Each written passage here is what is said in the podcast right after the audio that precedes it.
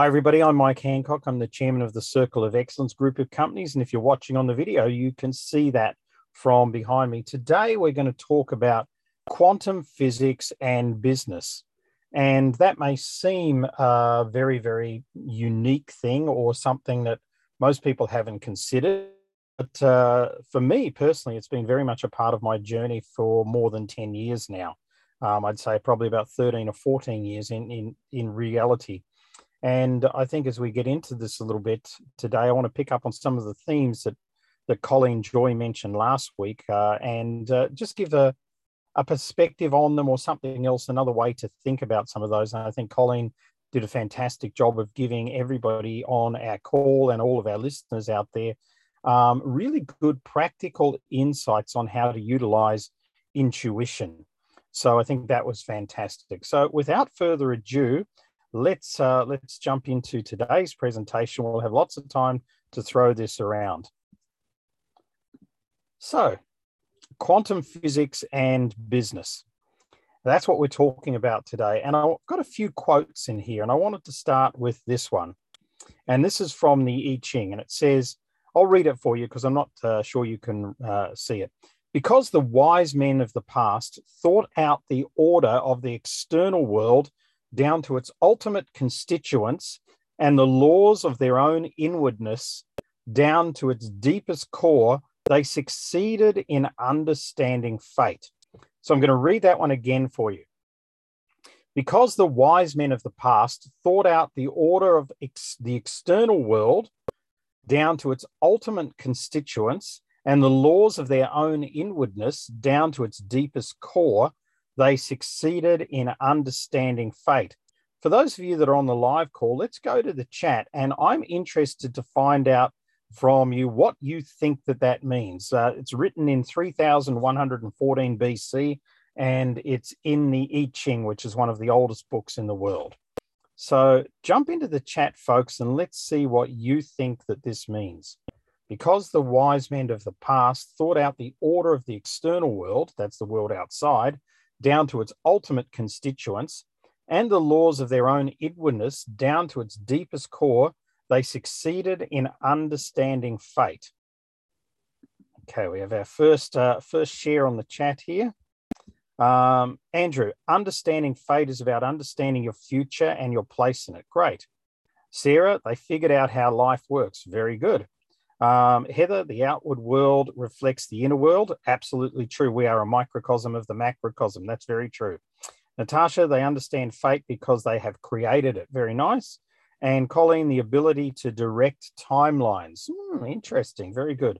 So I think there's a couple of things here, Philippe. I'll just read yours and then we'll jump into it. so within, so without, or so out there, as you put it. The mind set up, the external conditions, and one more from Moira as within, so without, uh, same thing as we, and we are made of the earth and cosmos. Mary, they understand how things work externally and internally allows them to create. So fantastic feedback. Thank you, team. So, firstly, I want to read the first, what is it, four, six, seven words to you. Because the wise men of the past. Now, this was written in 3114 BC. It's 5,000 years old. organized civilization was meant to start around about the same time. In fact, the first um, king of Egypt, Menes, or the first pharaoh, Menes, actually came to power in 3113 BC. So, around about the same time, the Sumerian Empire rose within about 20 years of this date. So, why are these people relating to the wise men of the past?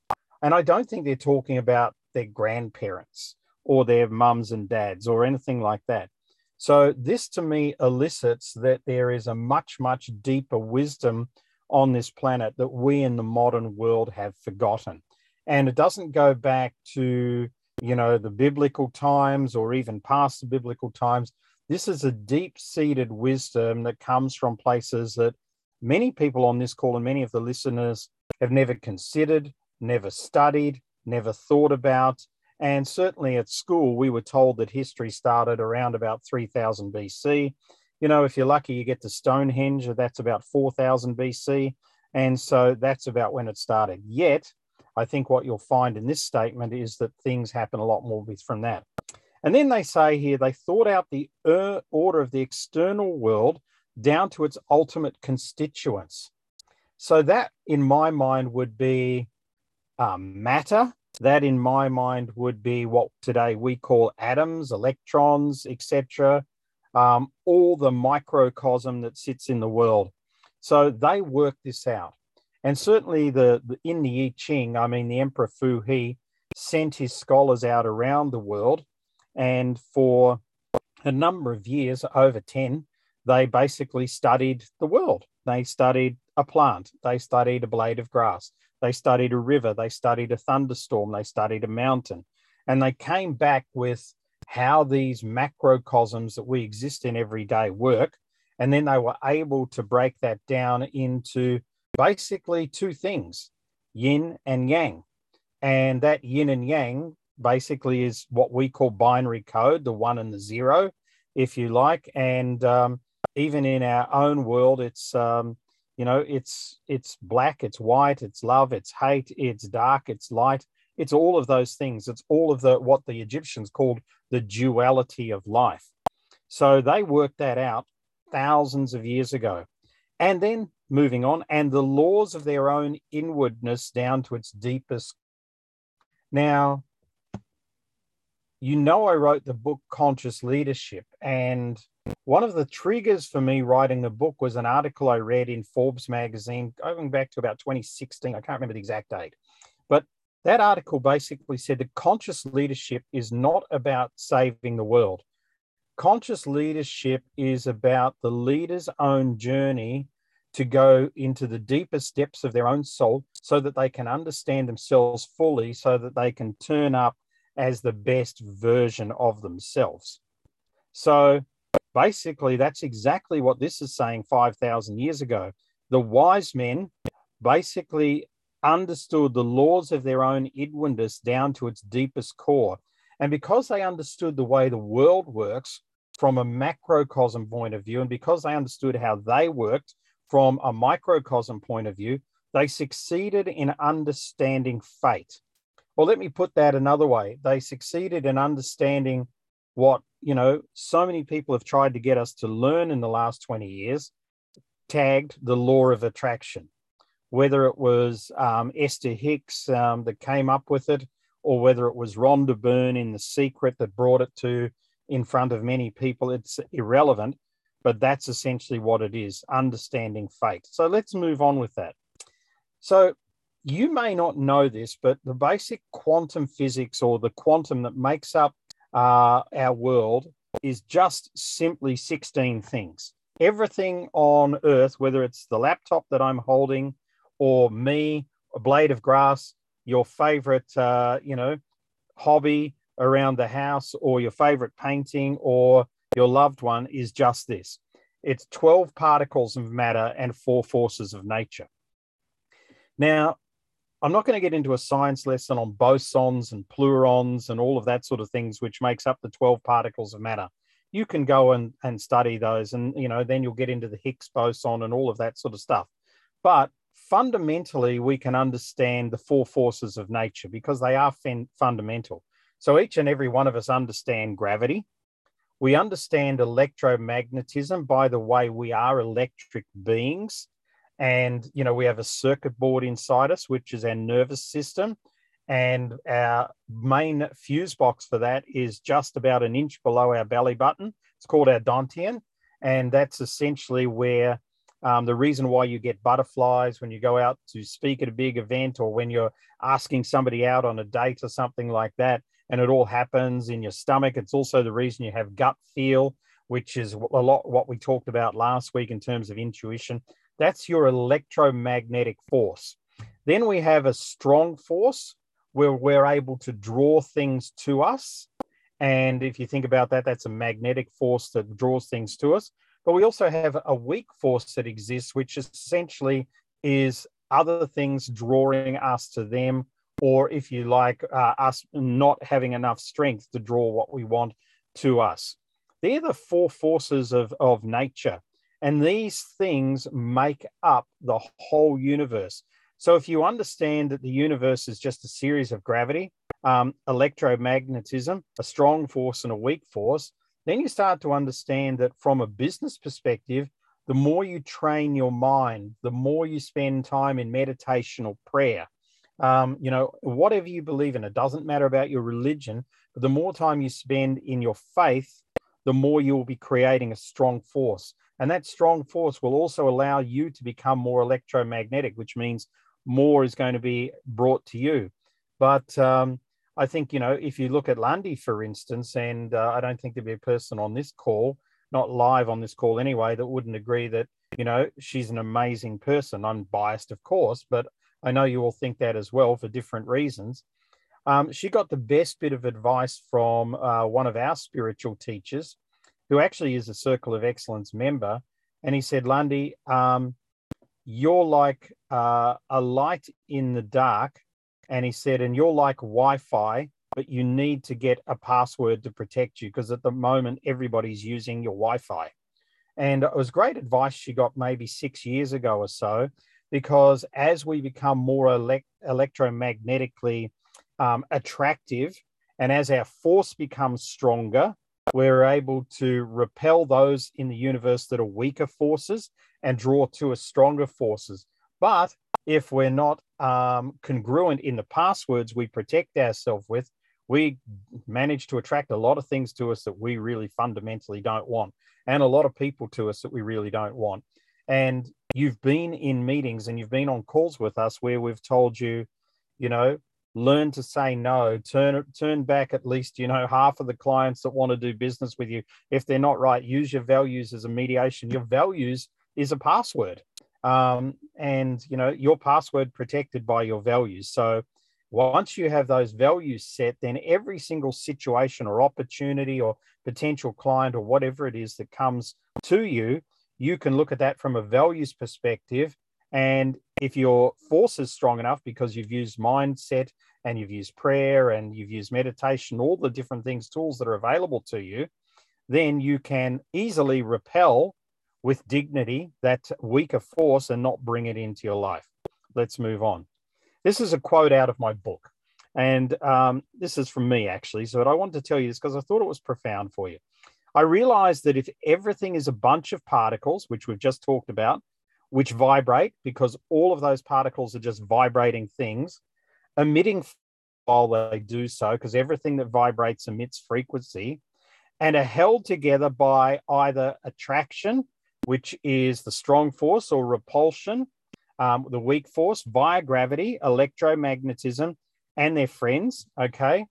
Then these, in fact, create some overtones. So, what we're saying here, what I'm saying here is that these jiggling things that is everything in the universe from this mountain that you're looking at in this picture or this lake actually create overtones in music or harmonies in music because everything has sound as its base. So all matter comes from light and all light comes from sound. So sound is the basis of everything.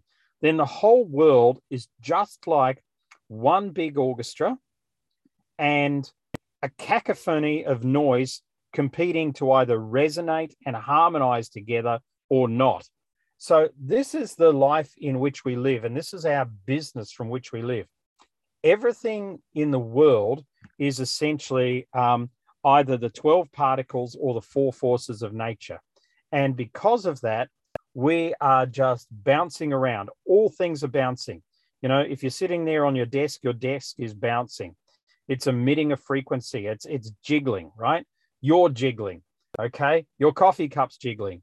And it's all held together via gravity, electromagnetism, the strong force, the weak force. And these things create, just like if you pluck a string on a guitar or hit a string on a piano, they create overtones and harmonies. What's an overtone? So, an overtone means if you go to a piano and you hit the note E on a piano, that note will actually make other strings vibrate around it. So you're not actually hearing a pure E there. You're hearing other things with it. And those things that you're hearing with it are called overtones. And it also creates harmonies as well. So you want harmonies because the basis of all matter is light and all light is sound. So sound is what the universe is about. So basically, where everything is just a cacophony of noise, everything has a frequency. We can hear down to about 23 hertz or 22 hertz. An elephant can hear down to about nine hertz. The frequency of the earth is 7.8 hertz. So an elephant can nearly hear the earth resonating. It's the only creature on the planet that gets close to it. So we're all competing in this zone here. So that's why social media, we call it white noise. You know, traditional news, that's definitely white noise at the moment. It's just distraction. So for you to be very congruent in business and to succeed in what you do, you have to really choose your environment very, very well. So we do that by taking breaks. We do that by getting out in nature. We do that by going to places that we love and hanging out with people that we love and, you know, being in nice spaces. We don't do that by trying to work with our desk poked up against a white wall somewhere. So all of that doesn't allow harmony. Let's move on. I think I've talked enough about that. And I'll be interested in your comments later on. Pythagoras, and uh, you know, he's two and a half thousand years older, basically, since he was around. He said there's a geometry in the humming of the strings, and there is music in the spacing of the spheres. So let me explain that to you. What he said is that, um, and Einstein came back and, and reiterated this, is that there are only two um, absolute forms of science. Everything else is questionable. The only two absolute forms of science are mass and music. And so, what Pythagoras was saying, because he had the two schools, the Mathematicoi and the Acoustica, one was focused on mass, the other one was focused on music. And essentially, he was a philosopher by heart. He said there is geometry in music. In other words, it makes sense. Any of you who understand music will understand that an octave is the double of something. So you know, if you only got to look at a say a guitar tuner and it'll say A equals 440. So that means that A is also 880 hertz, A is also 220 hertz, A is also 110 hertz, A is also 55 hertz. That's a geometry in that. But he also said there's a musing in the spacing spacing of the spheres. Say that 10 times fast.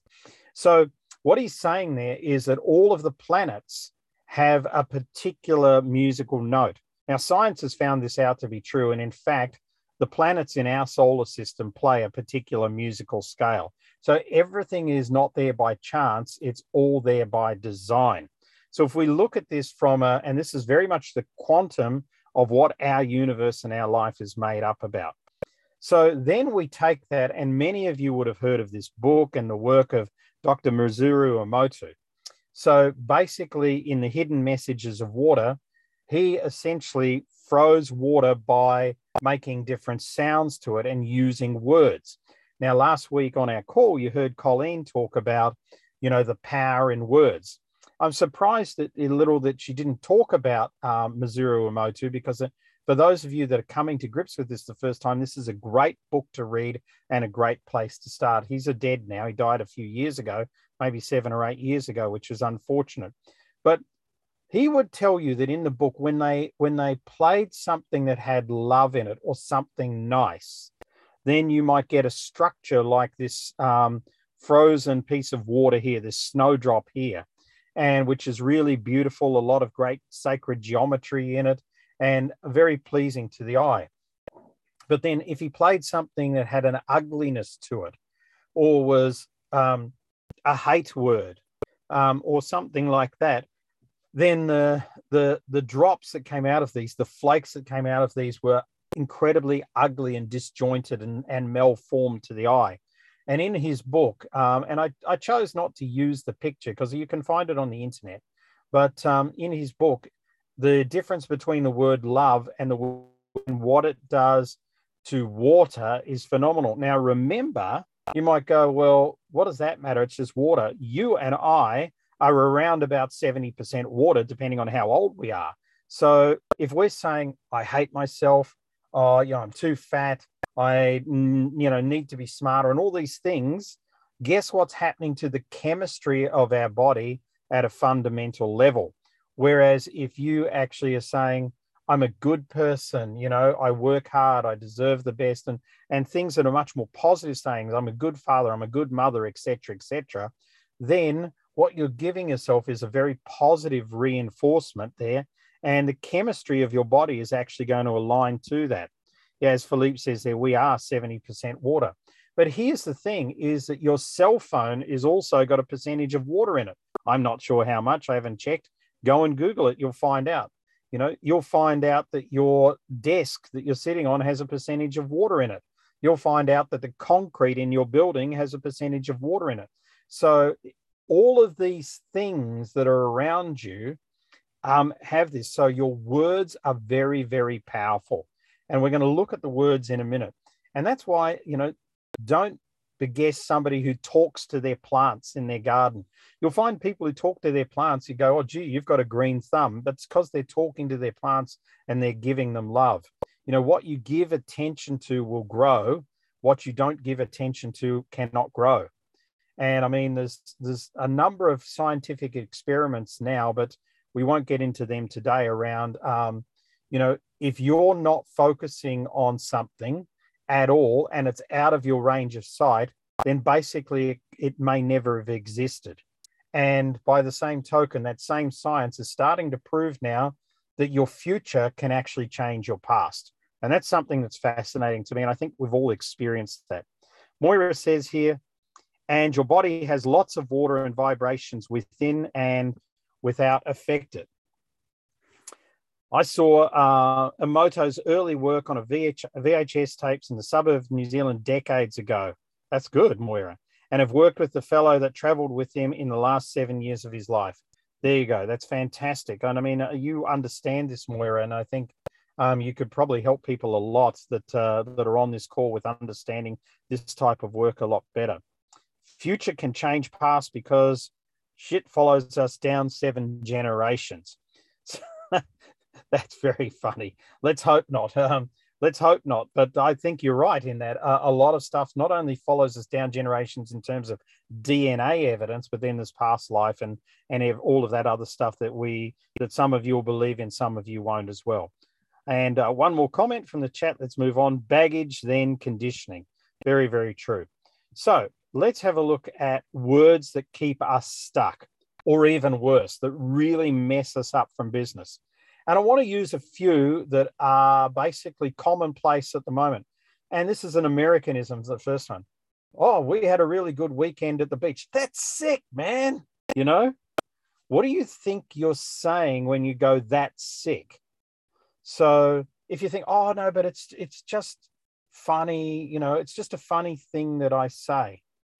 You know, um, I saw a guy in Greece many years ago when I was I was living there for three months during winter, and this guy came into the bar. He's an English guy, and he had a tattoo on his chest that said "Life sucks," and it amazed me. And one day I, I wandered up to him and I said, "Hey, how you going?" Introduced myself, had a drink, and I said, "How's your life going?" He said, "Oh, life's really shit, man." He said, everything I do just turns to crap, um, blah, blah, blah. And I thought, yep. And I tried to tell him he needs to get his tattoo removed, but he was just laughing. He said, no, no, no. He said, that's just to, to make other people um, think I'm, you know, really badass. I thought, no, it's actually making your life suck. Um, here's the other one. And this is why I don't like some of the stuff that comes from people from, like Gary Vee and that. Let's grind it, man. Let's hustle. Let's grind. Let's hustle. Let's 5 a.m. it. Let's do this. You know, seriously, why do you want to grind and hustle to be successful? Why don't you have words that say, being successful is smooth and simple? And that's words that I've used for years to make things smooth and simple and seems to work uh, quite well. Um, life's a bitch. Well, guess what? Guess what life's going to be when you have that one? And this is the one that I really don't like. Fake it till you make it guess what? You're probably going to keep faking it. But here's the two biggest words, um, series of words down the bottom here that we've been taught by the education system that are keeping us stuck. And they're keeping us as business people stuck. Um, how do you get from A to B? I don't know. Uh, that would be the first one.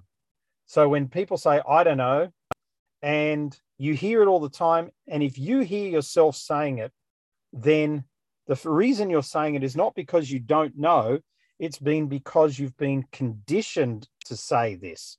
This is your education. This is a well meaning teacher teaching you something that came out of the education system that's been set up to keep you average. It's not been set up so that you'll be the president of the USA. Let's face it, they're pretty average as well. It's not set up so that you will be, you know, the next Elon Musk. It's most of those people that got to that space didn't do, you know, huge amounts of school, as we know. So it's this I don't know is a words. If there are three words you can strike from your vocabulary today, then I would totally suggest that you do it. And if you ask your friends and colleagues around you that every time you said, I don't know, to, to raise their hand, say to you, I, you said, I don't know, then you may be able to get it out of your, um, out of your vocabulary you really, really well. But here's the next one. And I've chosen not to go into the energies of the I Ching today and into the words in the I Ching. But um, if you look at the five questions that come from the I Ching, the why, the the the what, the the when, the who, and the last one is the how. And how is a question that's relatively manufactured in the last 300 years. You won't find too many how questions in a 16th century book. And I've got a few of them. And, and those of you that are in the octopus house have been there, go and look for how questions in those some of those books. So how is an invented question because the energy of how is the metal energy. And the metal energy is an energy that's a lot of structure and it's designed to really cut through you like a metal axe or a sword or something like that. Whereas a much better question, and I'll give you an example of this for those of you that haven't seen this before um, you go to your accountant and you're giving your accountant your business plan for the year, and your accountant says, How in the hell are you going to do that? And that, how in the hell are you going to do that? You really have no idea.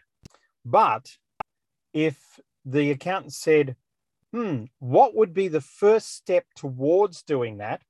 You can answer that question. You may not know how you're doing it, but you definitely can know what you can do next. Often in coaching, when somebody has a big goal, I, I say to them, How are you going to do that? They say, I don't know. And then I say, What would be one thing that you could do in the next seven days that could get you closer to that goal? They can always answer that question. Everybody can always answer that question.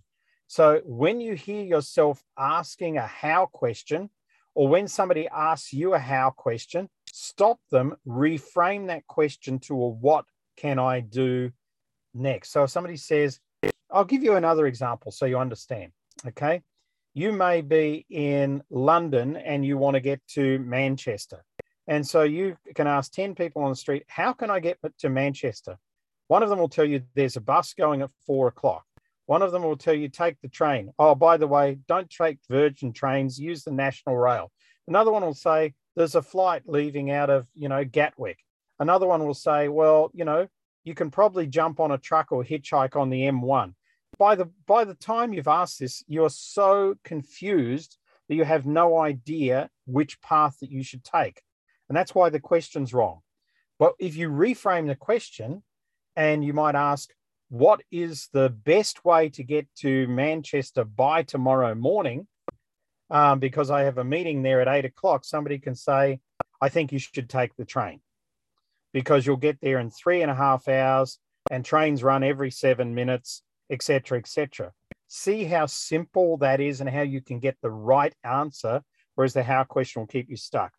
Philippe says this I was a driver recently with a license plate that said annoyed, was a nervous driver. I can tell you that much. I saw a diver well, that's confusing to me now, Philippe. But uh, let's just go. If you've got a license plate that says annoyed, then you're probably going to spend most of your life annoyed. So why don't you get a license plate that says easy, and then you'll probably have an easy life. Let's move on.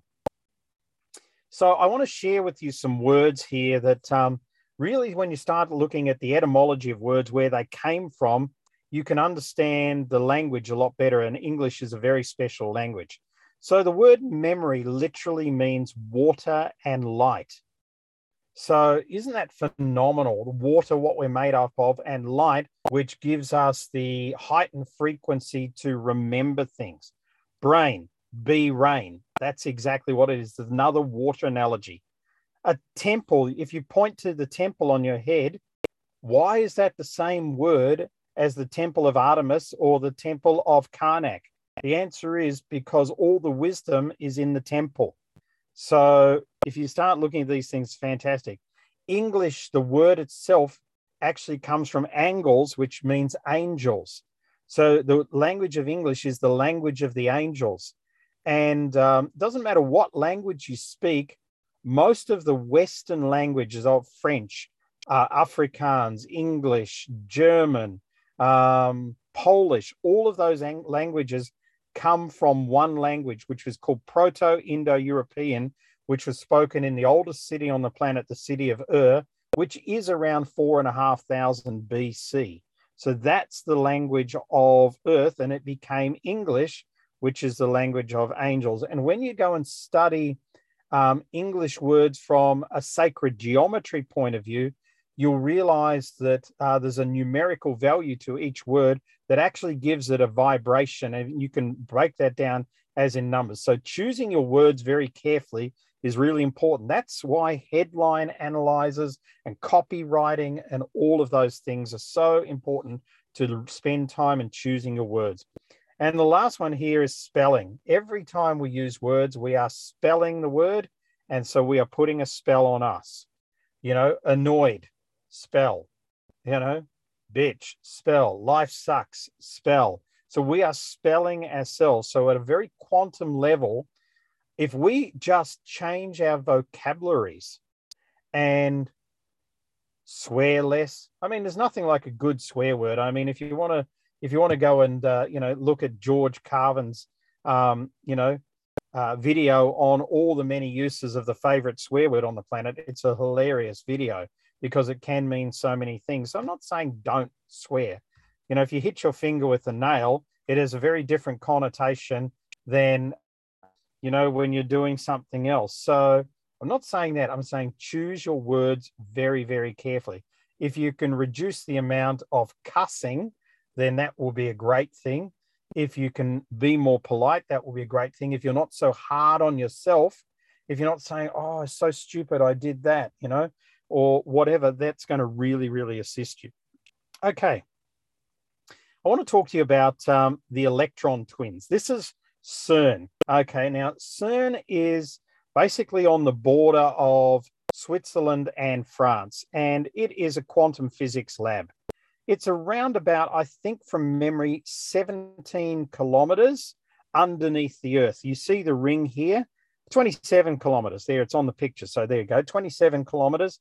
You see the ring here. This is under the Earth. And basically, what they do at CERN is they fire electrons around this circle um, and they try and understand quantum and quantum science and quantum physics at this place here.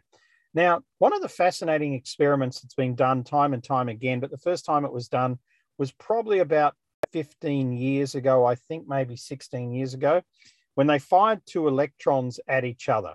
And essentially, what they did is as the electrons went around, um, and they were polar opposites. So one would be in the north and one would be in the south. What they would do is they would um, basically do something to one of the electrons. And what they observed is that the other electron, the same thing happened to it, even though nothing had been done to it.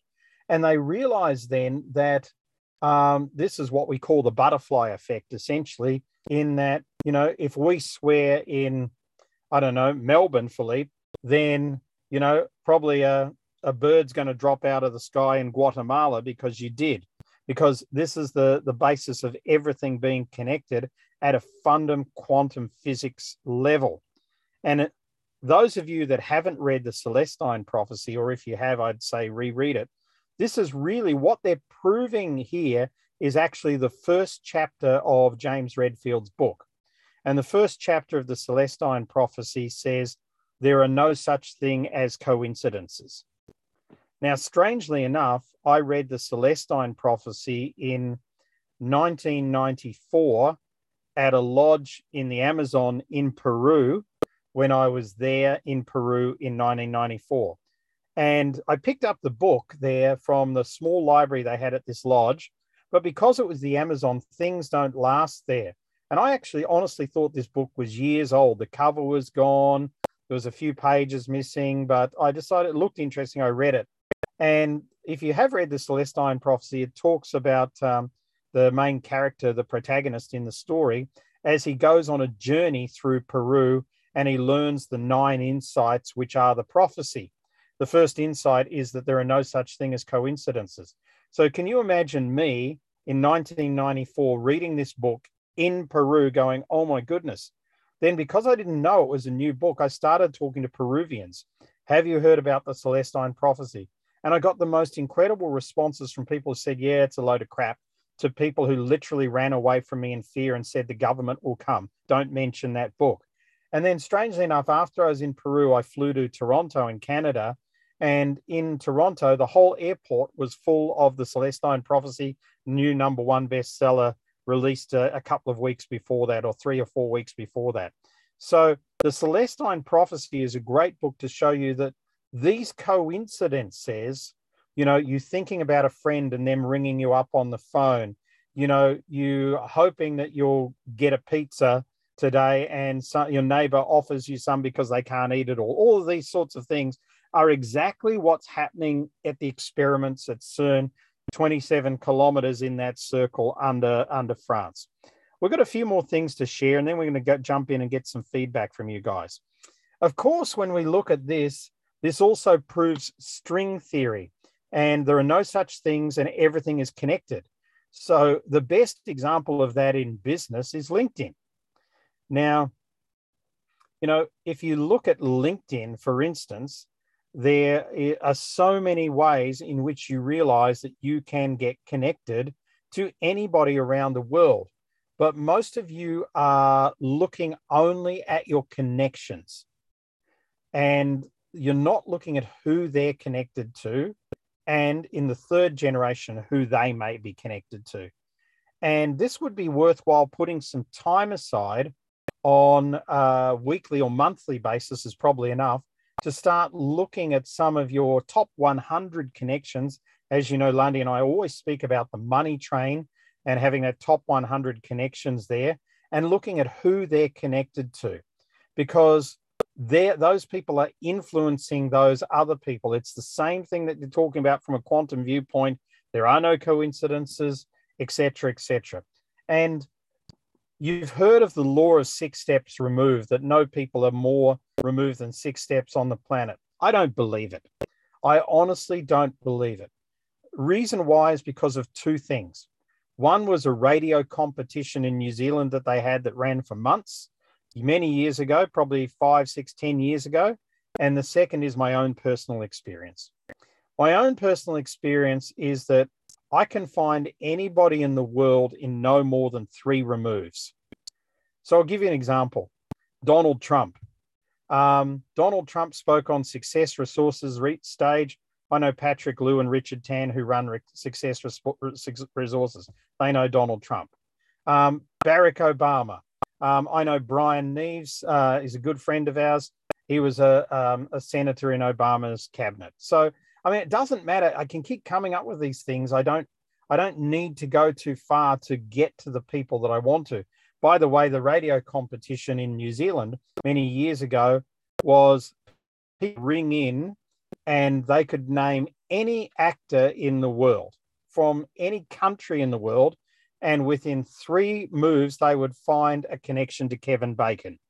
And that was the, the competition. And people would ring up and say, my uncle Bill had a walk in role. He was in the background of this soap opera. And then they would trace that and they'd go, the star of the soap opera was in that movie, and that movie, the um, the producer was a friend of Kevin Bacon's, right? So this just proved to everybody that the world is so much more connected. This is string theory. This is the work of Michio Kaku, if you want to go and study Michio. Right. I want to talk about this though. This is Edwin Schrodinger, and this he brought out a paper in 1952, and he called it the string field multiverse. And he said, not only are we connected through these strings, and LinkedIn is a great example of string theory where we're all connected around the world.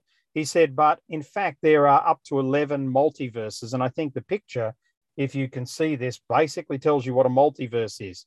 And that's another you having the same experience on another universe at the same time. But I'm asking you here is this any crazier than considering the internet back in 1990? For those of you that can remember 1990, I definitely don't think that uh, you know we could have assumed at all what the internet could be back in 1990 whatsoever, even though we had laptops and all those sort of things, and even cell phones back then. So the concept here is uh, one I want to share with you is a, some an exercise that you can use in business to really help you. So if there is a multiverse, if there is different versions of you doing the same thing. For instance, you might be sitting there listening to uh, this webinar today and you're drinking your coffee. And if that person exists and you're drinking your coffee in multiverse number two and number three and number four, then let's just say you um, had a problem yesterday. Let's just say you lost a client. So, for instance, why don't you do a meditation? Step into multiverse number two, where the client comes back to you and apologizes and said they, you know, lost their mind or were crazy or something like that. And you just take that through that type of meditation. And when you do take that through that type of meditation, you might be surprised that when you come back into what you believe is this world, that you will actually find that that client comes back to you. And I remember when uh, many of you know the company Mindvalley, when Mindvalley, when Vishen Lakhiani first started Mindvalley, his number one selling product was quantum jumping. And quantum jumping was uh, created by an 82 year old guy, Burt Goldman. And the concept here was that you do a meditation where you literally jump into one of these other lives. And in that life, um, you may be a concert pianist or maybe a ballet dancer for the Russian ballet or something like that. And then when you come back to this life, when you jump back, you bring a lot of those skills back. So Burt Goldman proved over many years that he could become an award winning international photographer, even though he never owned a camera for most of his life. He proved that he could play the piano in a jazz band, even though he never played in his life before. So, this concept, if you're prepared to take it on board of a multiverse, is a way in which you can look at quantum physics and the connections that we all have on different levels. And I call it the different laws of learning. And I've talked about those before, but where you are at different points in your soul's evolution. And I don't think this matters whether, you know, what your religion is or anything like this. Is I said to one of uh, one of my friends who was a pastor once, when he said, oh, I'm not sure God would want me to, to do some of this work, I said, Well, why don't you go and pray and ask him? He came back to me the next day and he said, I prayed to God and God said, gave me the thumbs up. So don't think for one minute just because you might be, you know, a devout Muslim or Christian or Hindu or something like this, that you can't just exercise a little bit of work in these areas within the boundaries which feel comfortable with you. Because, you know, we are just all, um, all matter comes from light and all light comes from sound. We are just a bunch of bobbling, humming bosons and pleurons with the four forces of nature. I want to share with you to sort of bring my discussion today to a close the conundrum of Google and why Google creates you more problems than solutions. This was a Google search I did. How to bake a chocolate cake. I'm not great at baking a chocolate cake. Um, I've probably made five of them in my life. So I need a recipe. So I go to Google, I go, how to bake a chocolate cake. 13,300 responses in less than half a second, 0.47 of a second. Does that answer my question? Technically, yes. What's my question? How to bake a chocolate cake? Bad question, right? Um, maybe my question should have been what is the best chocolate cake to bake that is gluten free, has low in sugar, and is primarily healthy? Okay. So now that I look at Google I naturally click, I miss all the ads because they're all promoted to me. I click on the first thing there and I look at it and it says, put in two cups of sugar. So I think to myself, is that a lot? I don't know. It seems like a lot. Let me check the second recipe. So I go to the second one. It says use 125 grams of sugar. I say, how much sugar is in a cup? Is that 125 grams? That, that seems less than a cup. I guess that's less than the first one. Now I have to go and study grams versus cups. Oh, let me try a third one. Now I look at the third one and it tells me something different. Now I'm incredibly confused, right? Now I'm totally confused. So I sit there and I say, all I want is bake Lundy a chocolate cake. Then I think to myself, hang on, who do I trust? I think Gordon Ramsay. I trust Gordon. I've watched him on TV for years. I like Gordon. You know, he's hardcore, but he's got a beautiful heart. So I go and Google Gordon Ramsay gluten free low sugar chocolate cake. And I find a recipe in 0.5 of a second and I cook it and it's great, right? So here's the problem it's not Google that is the problem because Google has the answer to pretty much everything. It's us that's the problem because we don't know what to ask. Go to Google and type in branding advice. If you follow it, be damned because you're probably going to destroy your brand very, very quickly. And so, this is one of the reasons why you and us need trusted people that we work with who have the solutions to many, many of the questions that we need to know and understand rather than going to the great unwashed of Google and basically going there and getting an answer. But the problem with that is it comes down to one thing, and that is the quality of our life comes down to the quality of our questions. And that comes down to the word selection. And it comes down to what Colleen Joy was talking about last week. So our words are very, very important. So, in today's call, we've covered the basics of quantum physics. We've covered the fact that the ancient people knew a lot more than we know about macroverse, which is the world around us and our environment, and also knew a lot more about what was in it.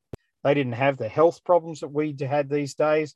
Go back and research, you know, over 120 years ago, there were only about 16 major illnesses on the planet. Now there's over 10,000. So, you know, the quality of your life comes down to the quality of your questions. And I want to finish up with this quote because this is really sums up quantum physics. And this is a good friend of mine. Not many of you know him. I was actually chatting with him two days ago. And uh, this is what he says Energy flows where focus goes. Now, he'll instantly tell you it's not his quote, but it's his favorite quote. And I don't know whose quote it is. It's been around for a long time. So I'm attributing it to Glenn energy flows where focus goes. So if you're focused on life's a bitch, then I marry one, then I die, guess what? Energy's going to get bring you exactly what. If you're focusing on I've got no money in my bank account, then guess what? Uh, energy is going to flow and you're going to have no money in your bank account. So, and if energy flows to I'm really good at doing this and I deserve a great living, I deserve to charge more. You know, if energy goes, I feel good about myself, self confidence, etc., etc if you choose your words right, um, then you will definitely, definitely improve dramatically. So, what I want to do is I want to go from this to the share here. And uh, anybody who would like to share any insights or thoughts from your own side or have any questions, just pop your hand up and uh, we'll take some feedback. I can see you all there. And if you're not on the screen, pop your hand up on the on the chat um, on the little symbol down below that allows you to do that questions or insights? I got a question maybe. What's what's your best hello? What's your best advice to change your mindset? Like you know that you have a pattern something. What's your best advice as soon as you have the awareness to make the shift?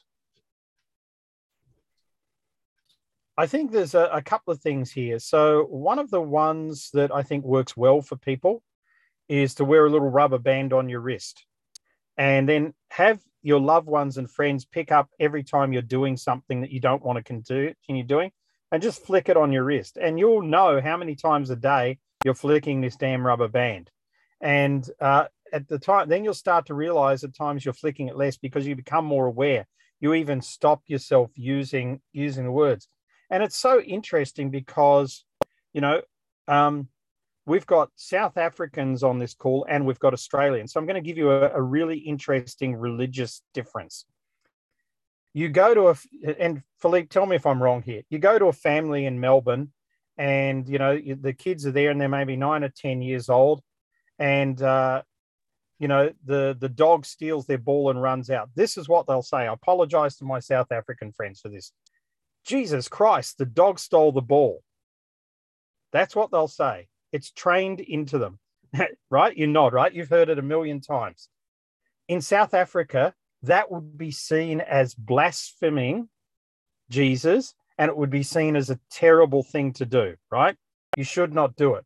But it's inbred in Australians. I can't tell you how many of my clients that I talk to in Australia that born in Australia and were schooled in Australia that everything's like, Jesus Christ, I can't get more sales and this and that and the other. It's just within them. So if that's something you want to change, and I found myself doing it when I lived in Australia too, because it just becomes part of you, then you have to be have that consciousness to move whatever you don't want out. And one of the best ways is that rubber band and having somebody pick that up.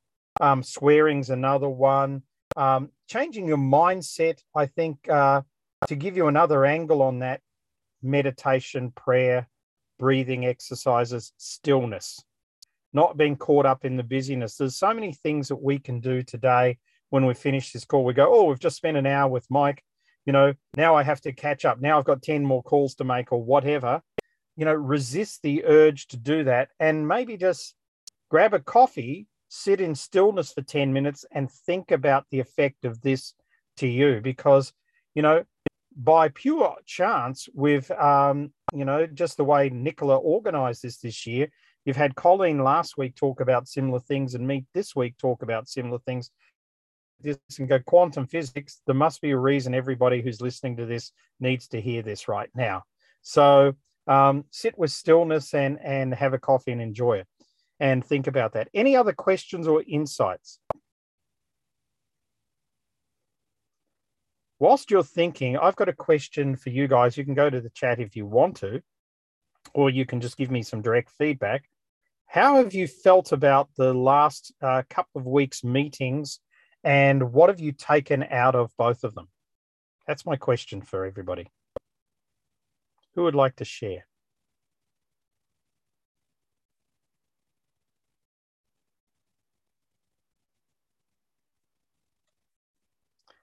Moira's going for the share. Don't you hate dead dead silence when you're on radio or anything?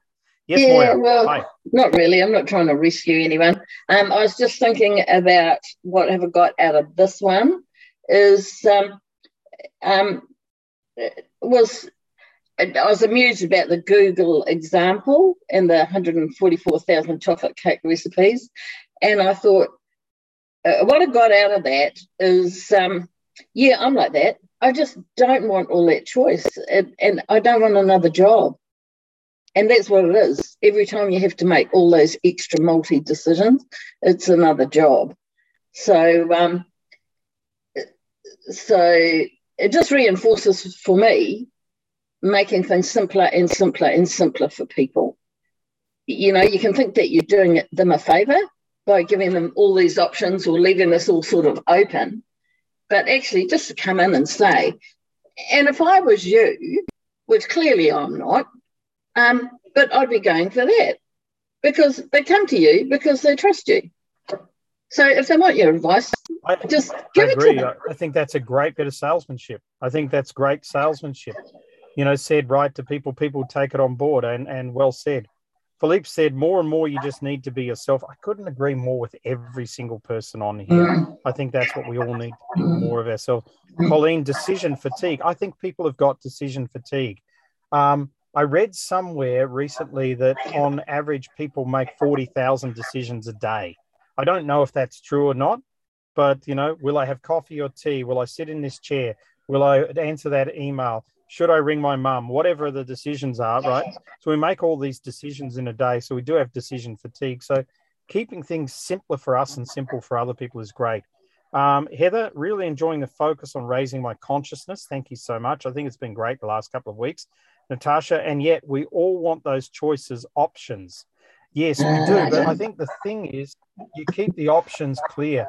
And that's why whenever I suggest sales to somebody, I suggest you give them the hamburger with the lot, which is what Moira says. If I were you, I think I would just do this because that answers everything. Then you give them, but if you don't want to do that, you should at least do this, which is sort of the starting point. And then, or you could do nothing whatsoever and maintain the exact position that you are today that's the third choice, meaning be stuck. Which one do you want to do today? That's the best way to sell, right? So um, most people actually, when you put it to them that way, they go, "Well, I might as well get started and do everything because I need to do everything." So they've still got choices, but they've got guided choices. I think that's uh, the right thing. Couple more minutes left. Any other feedback from anybody? Elri, I see your your hand up there. So anything else you would like to share? Hello. Good morning, Mike. Can you hear me? Yes. Yes, good. Uh, yes, I was just thinking, um, you know, that uh, I had quite a rough year last year, and I was just, I was on one webinar and it said, do one thing. Just my, my dad always used to say, start in the corner. If you have to work through the land, start at the corner. So you were asking the question is what we thought about the webinars now for this year. And I must tell you, I didn't I didn't have one webinar. sorry, I didn't have one webinar where I felt that I didn't get something in there. And for me, the start was to just be here every day on a, on a Tuesday morning and listen and sit here and just, and I just didn't have any motivation to go on. And I was so uh, demotivated and I didn't have energy. And, and every time I get up from this, I feel that there was something in, especially for me.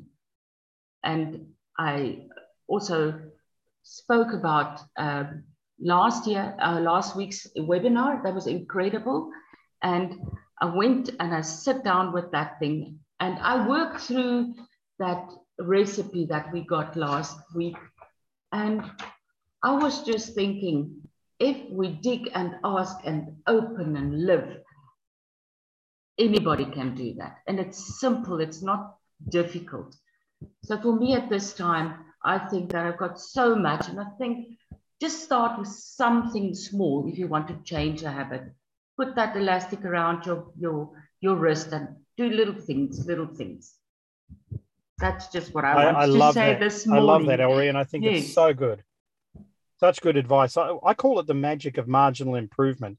If you're able to improve just 1% each week, by the end of the year, the compound effect will be about a 60% improvement, which is phenomenal. Most people don't improve that. And if you did that every year of your life, think how much you would grow. So, just to, to round off, Colleen says um, uh, absolute power equals responsibility, the ability to respond and choices. We empower by creating choices and growing in our ability to respond to them with confidence and capability. Beautifully said, and a lovely place to, to finish up today. On uh, next week's call, strangely enough, we're going to be having Elle, the word architect. That is her business, and she's going to be talking uh, about a lot of different things that also involve words, but this time bringing words into your business, copywriting, books, that type of thing we're going to be jumping into next week. Until then, we'll see you all later and have a wonderful week ahead, everybody. Bye bye.